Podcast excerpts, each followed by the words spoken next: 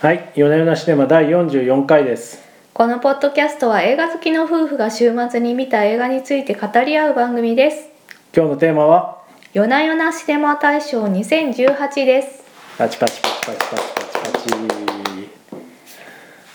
えー我々夫婦がですねこの1年間に見た映画の中からそれぞれベスト5を挙げ最終的に夫婦のベストベスト作品大賞を決めようという決まるんのですかがね。ちゃん今と回の企画です大丈夫ですかね。はい、事前に打ち合わせをしていないのしてでいない決ですまるかどうか甚だ不安ですはい。はい揉めて終わるかも空中分解するかもしれません。はいはい。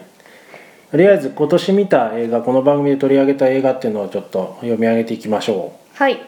パターソン、ブレードランナー2049、L、散歩する侵略者、ザ・サークル、ゲットアウト、パーソナルショッパー、スター・ウォーズ最後のジェダイ、エボリューション、婚約者の友人、ノクターナル・アニマルズ、かぐや姫の物語、シェイプ・オブ・ウォーター、スリー・ビルボード、ギフテッド、グレイテスト・ショーマン、希望の彼方、久保、ダウンサイズ、バーフバリ2、リメンバー・ミー、この世界の片隅に、犬ヶ島、インクレディブル・ファミリー、ハロルドとリリアン、レディープレイヤー1、ローガン・ラッキー、君の名前で僕を呼んで、ワンダーストラック、アベンジャーズ、インフィニティ・ウォー、ビッグ・シック、フロリダ・プロジェクト、ザ・スクエア、ブリグズ・ビー・ベア、ハン・ソロ、バトル・オブ・ザ・セクシーズ、さよなら僕のマンハッタン、ファントム・スレッド、レディー・バード、アイトーニャ、ブラック・パンサー、カメラを止めるな、女と男の観覧車、以上43作品になります。お疲れ様 でした。この読み上げるの大変でしたね。アナウンサーってつくづくすごい仕事だなって思いましたね。今年ポッドキャストを始めたことでいろいろな気づきがあったんですけどアナウンサーとかラジオのパーソナリティに対するリスペクトはがぜん高まりましたねねえそうですよね。自高まりまし分たたちで自分の声聞いてみると何言ってんだかさっぱりわかんなういんしちゃ。んと喋ろうと思いましたそう声がまずねボソボソしてるよね、うんうん我々夫婦ね、うん、うん、うんまあでもこれもまあ味わいですよ味わいうんまあそうですねポッドキャストならではの味わいと思って楽しんでいただければと思います、はい。で、あの、は作品リストを上げさせていただきましたが、私たち夫婦ですね。あの、まだ小さな子供がいまして、基本的に映画館に見に行くことが難しいという環境にあります。ありそますねのため、あの、自宅でですね、基本的に iTunes で、えー映画を選んでいますので、あの今年2018年公開作品ではない作品も含まれていることを、まあ、事前にご了承ください。あ2018年の映画大賞と言いますと2018年映画だと思われるとそうですね、まあ基本的にはあの映画好きの皆さんが挙げてるような公開公公開作品開年でで、まあ、劇場で公開した映画に限ってね挙げる人とかもいるぐらいなんですけど、まあまあまあその辺はねこはうい緩くいきましょう、はい、ちょっゆるとまくいきましょあ我々の夜な夜なシネマではですねそういった事情から はいあのゆるくい今きましょう回ね取り上げた作品の中から選ばせていただきます。はいはい、では夫の方からじゃあベス夫トの方5からはいベスおト願いしま5す。ベスト5ですかそうですね、まあ、今から考えてますからねこれ段取りもなくはいえーそうですねまずあれですね印象的だったのは3ビルボードうん、うん3ビルボードを一番に挙げたいですねうん、どの辺が良かったですか？やっぱこうなんですかね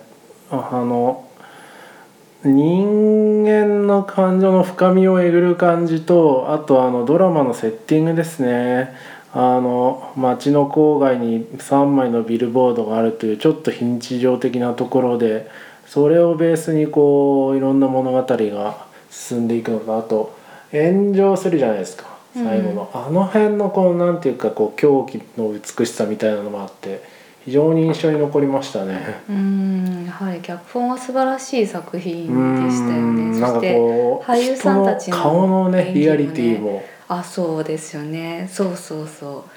本当にこういった街があって架空の街なんですけどねそうですねあの登場人物たちがリアルに息づいているというう感じのーん素晴らしいドラマを見せてくれた作品でございましたそうですねまずそれを挙げたいですうねんラストも印象的でしたねスリービルボードえそうそ,、ですねっちに行くみたいな、うん、そう全く想定していないところにね着地しようとしていたので、はあってもうそこも驚きましたね、うんあとはあれですねパターソンですねまあこの映画の第1回目にもはい挙げたものですけどんやっぱり僕の中ではこう何度も見返したいっていうこう自分の映画っていう感があありますねそうですねあのパーソナルな映画っていう感じしますよね、うんうんパターソンは私もそうですねパターソン、うん時折見返したいなっていそううそうそうそあの決して大きな作品ではないし、まあうそうですす,、ね、ごいドラマが起きるような作品じゃないんですけどそこは絶妙さがいいんですよね、うんちょっとささやかなドラマが、ま、絡み合うみたいなうんところが非常に良かったですね、うんあとそうですねまあ今回こう作品ベストを挙げますけどやっぱ今年の俳優はアダム・ドライバーですかね、ほアダム・ドライバーものが結構多かったじゃないですかこの「パターソン」もあーそうそうだかし「スター・ウォーズ」ううんうもん出てたし、あと、うんあのソダーバーグのああれですね何でしたっけローガン・ラッキーあー確かにそう言われてみれば出てたしあのドラマのガールズにああガールズはね、まあ、取り上げてない取りけ上げてないんどですけど、はいまあ、目についたなっていううん私たちが見ていたものにアダム・ドライバーがちょくちょく顔を出していたなっていう感じしますね、そうですねというのでまあそうですね2番目に挙げたいのがパターソンですうーねん3番目はねこの辺からだんだん悩み悩んでくるんですけども、うんフロリダプロジェクトを挙げたいですうね、んフロリダプロジェクトあのやっぱ最後のこうあの急展開みたいなのが非常に印象的だったしそこまでのもなんですかねこう映像としても美しくて非常に良かったですねうんうーんうんそうですねいやーあと2本ですかうんあと2本あと2本そうですねそうですねあと2本ちょっと待ってくださいねはいシンキングタイムでちょっとなんか喋ってていただけ ますかそうですかはいフロリダプロジェクトはですね私も実は5本の中の1本に選ぼうかなと思っていました。というのも、まあ、この作品がですね母と娘の物語だったんまあですそようですね。ねでねやっぱり私も今小さい子供を育ててるんですごくその母親のねあの、貧しい暮らしの中で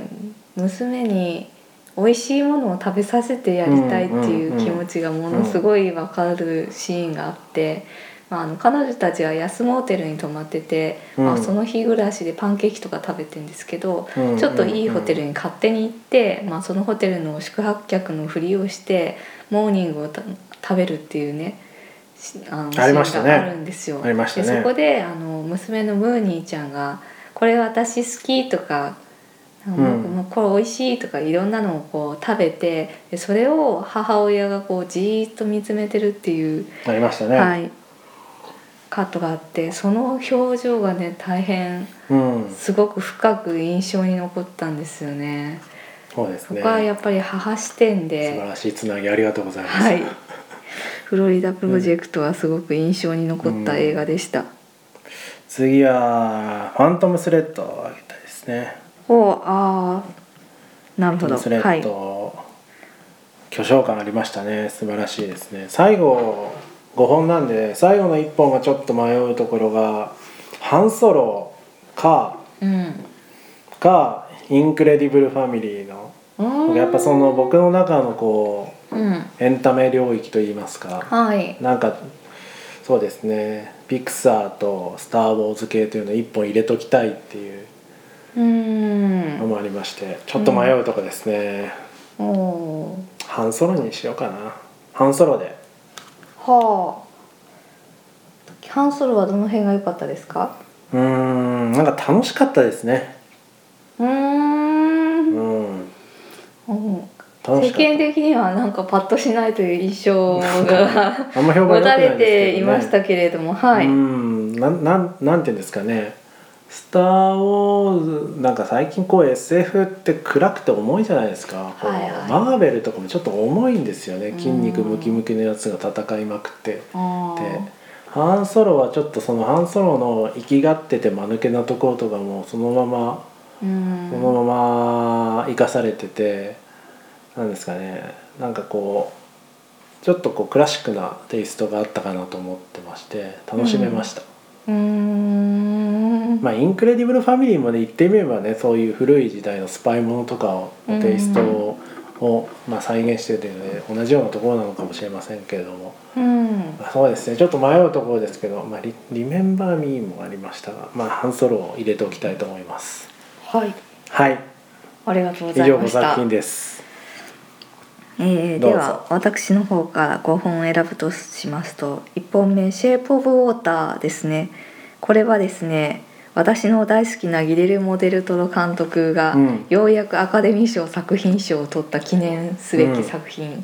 でもありまして、うんうんとやっぱり私の好きな要素が多いんですよね。こううん医療の怪物、うんまあ、それとこう通じる、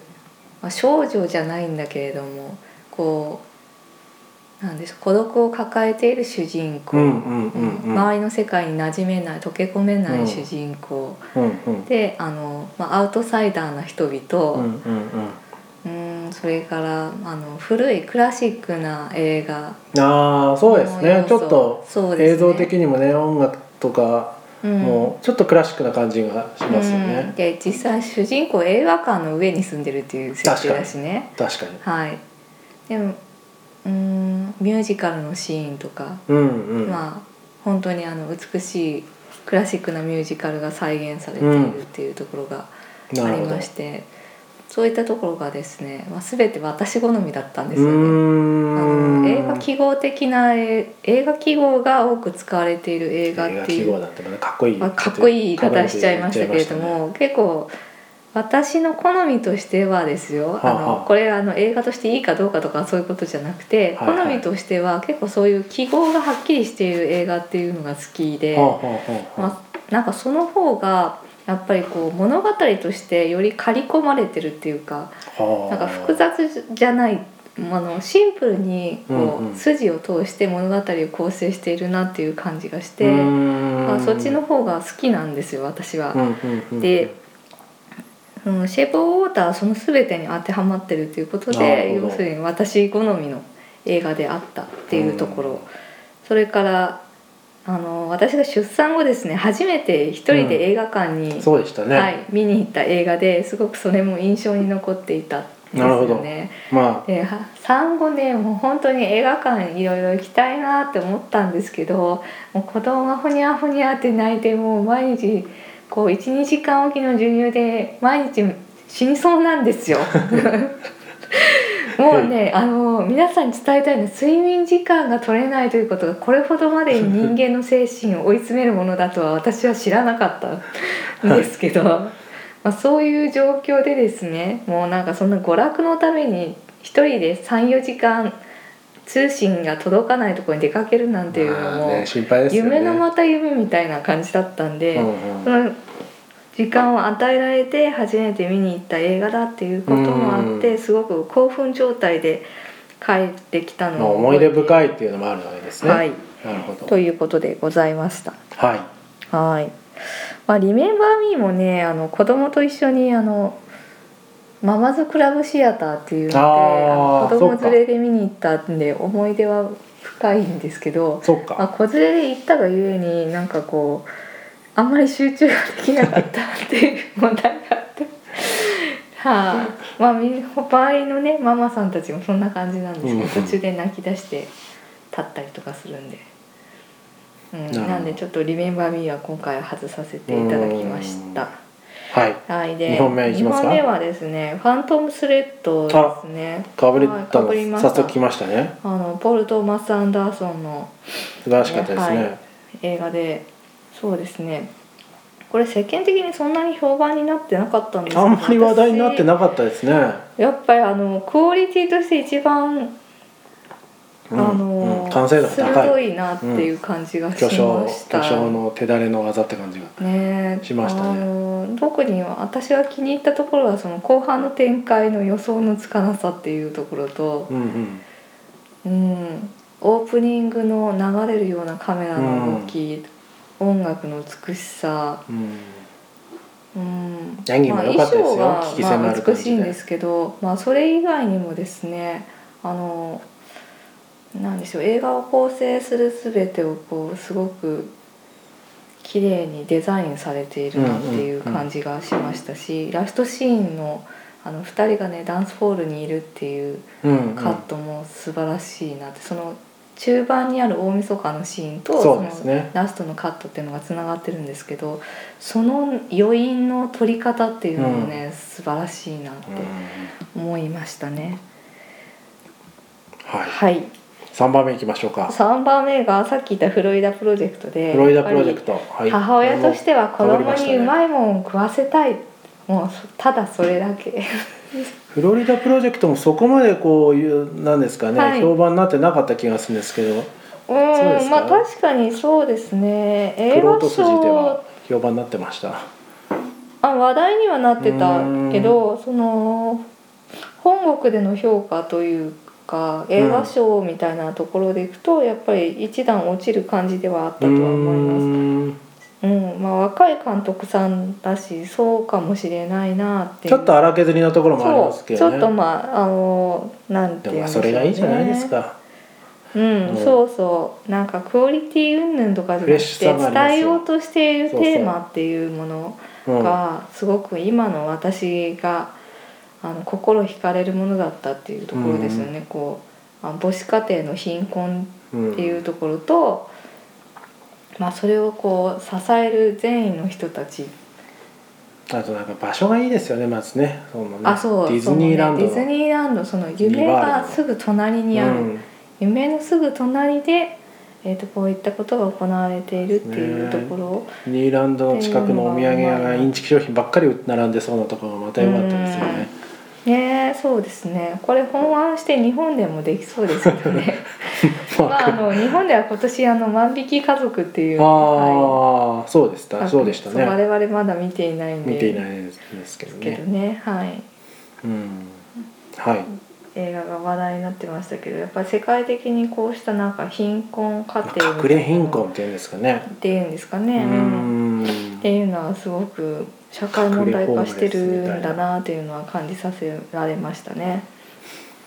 はいじゃあ4本目いきましょうか4本目「レディーバード」レディーバードはいあ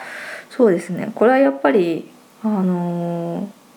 女性の監督だっていうところもあるし、私とあの年が近いっていうのもあっーて、うーんこのレディー・バードが過ごしている青春時代っていうのがやっぱり自分の高校生時代とすごく重なったんですよね。であと母との関係が悪い、まあ、彼女はそこまでじゃないですけどうちもかなりの毒 母で、はあうん結構毒母あるあるみたいなのが描かれていて。うんでこういった視点であの映画が作られること娘と母親の対立うんうんっていう視点っ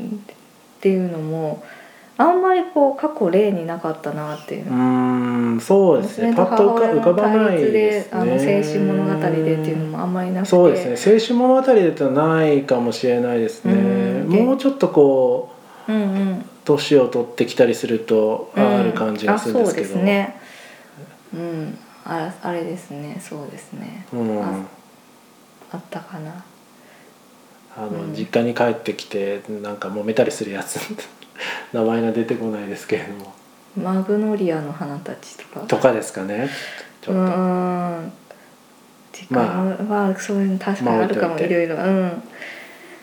ですねなんでえっ、とやはりまあ彼女自身の体験を、うんえーよくぞ映画にしてくれたなっていうその、うんまあ、勇気と実行力、うんあとまうあん主演のシア・シャローナンもやはり素晴らしかったんで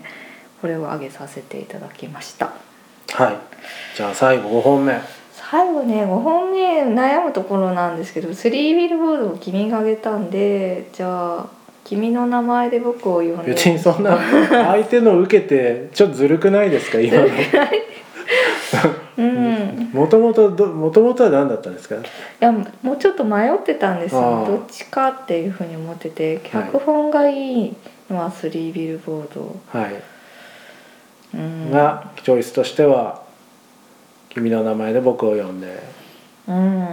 うん、そうですね「君の名前で僕を呼んで」は何が良かったかというと私撮影にすごい惹かれ」てましてああ美しい映像でしたねそうですね非常大に明るくて変あのみずみずしいヨーロッパの光を捉えていてタイ人なんでしたっけそうタイ人のカメラマンンが捉えたヨーロッパの美しい光でしたね、そうなんですようん、うん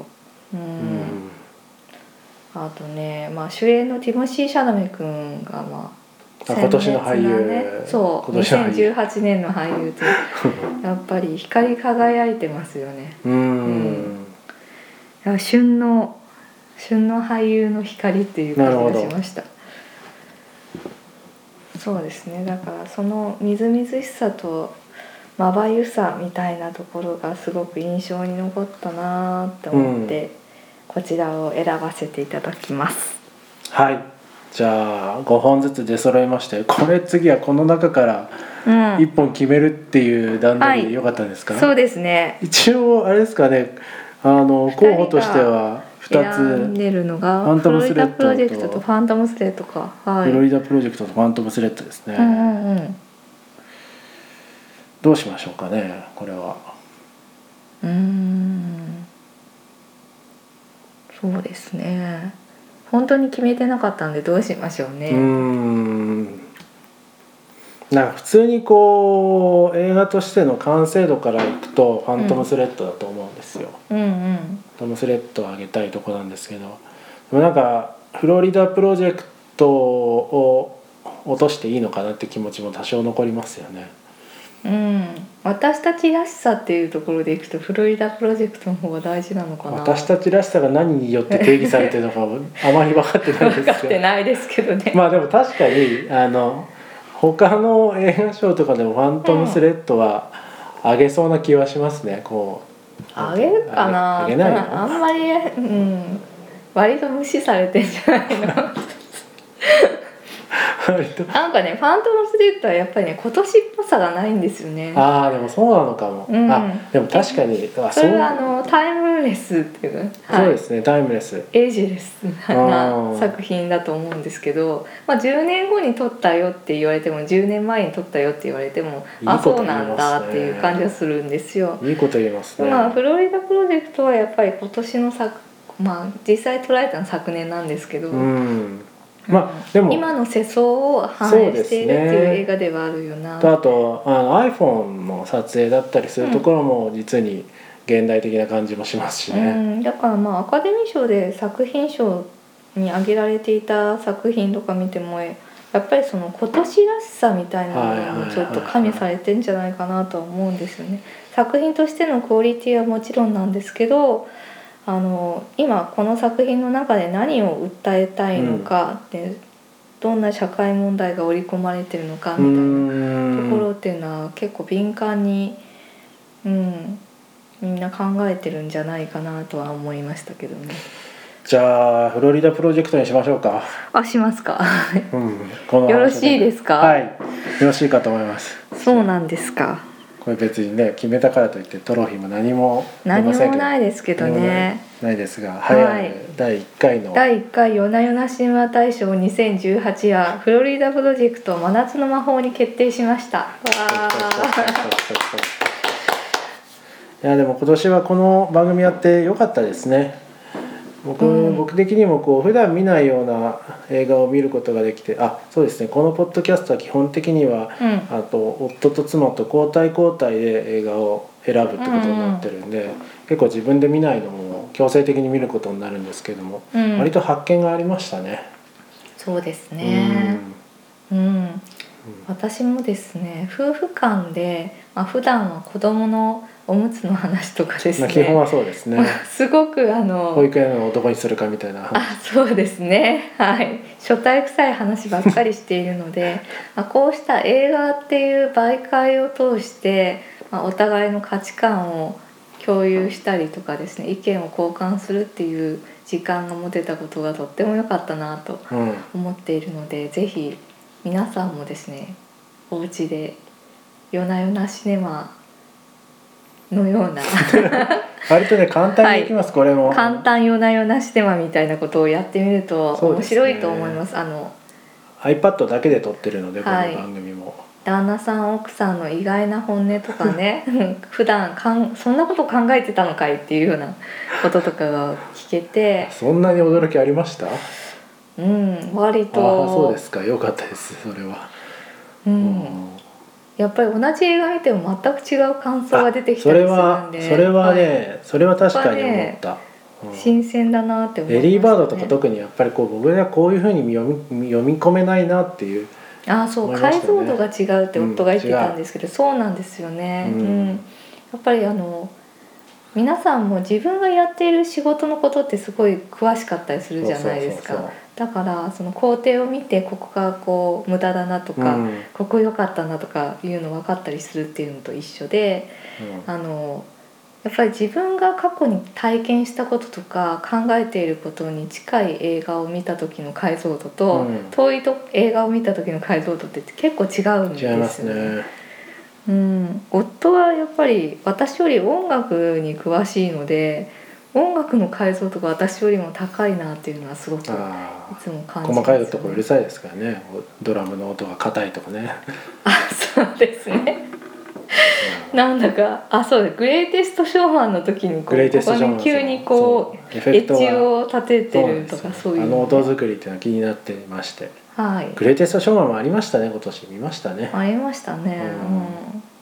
そうですねそうですねまあいろいろ見ましたね今年うんそうですね毎週このポッドキャストがそうあでするねおかげで必ず1本見るっていう習慣がついたのはすごく良かったかなと思いますねいやーそうですねこの大賞のこの締めくくりでももう23本入れたかったっていうのがこう改めてタイトルリストを見てると出てきますね「うんそうですねザ・スクエア」とかもこれも惜しかったですねうんそうですねスクエアは良かったですうね、ーんそうですねちょっとこう既存の価値観を揺るがすような作品、うん自分自身の価値観を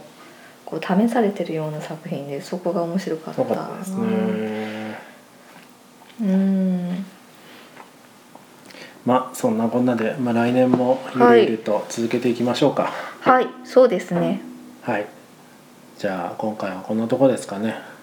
そうですね、なんか言いたいこちなみとにはありますかはいそうですねちなみにうん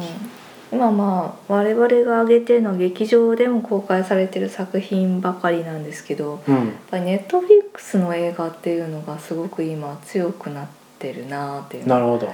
あと我々が見てる中でもアマゾンのスタジオアがマ、ゾンスタジオ多いですね、はい、非常に多いすごい多い結構多かったんですね、うん挙げ多たかったうん作品の中でも。なので、まあ、これまでその映画の配給会社じゃなかった、うんうんえーとまあ、アマゾンとか、うんそのネットフリックスとか、まあ、IT 系の会社っていう、うんまあ、プラットフォーマーの人たちがですねどんどんあのメーカーであった映画の配給会社を食っていってるってういうのがん今の状況でその勢力図もすごくこなるほれどから面白いなと思っているところですね。ネットフリックスのドラマとか映画もね本当は上げたいところですよね。今年我々が見た中でこれもちょっと遅いんですけど「ストレンジャーシングス」にハマってめちゃくちゃ面白かったですましてね面白かったね。めちゃくちゃ面白かったあの子役の子イレブンの役の女の子がすごいよね天才だよね、あの子ね。そうですねそういうドラマの回とかもじゃあ来年たまにやっていきますかねああそれもいいですねネットフリックスもいろいろね今始まってるやつ見たいのあるんでそれも取り上げていきたいなと思ってますねあのなんだっけスサンネ・ビアが撮ったなんサンドラ・ブロック主演のちょっとタイトル忘れたんですけどなんかあるんですかはいはこれ見たいなと思ってますあはいじゃあそんなこんなの来年のまたお楽しみにしていただくとしてうんはいそうですねまた来年もよろしくお願いしますそれでは皆さん良いお年を良いお年を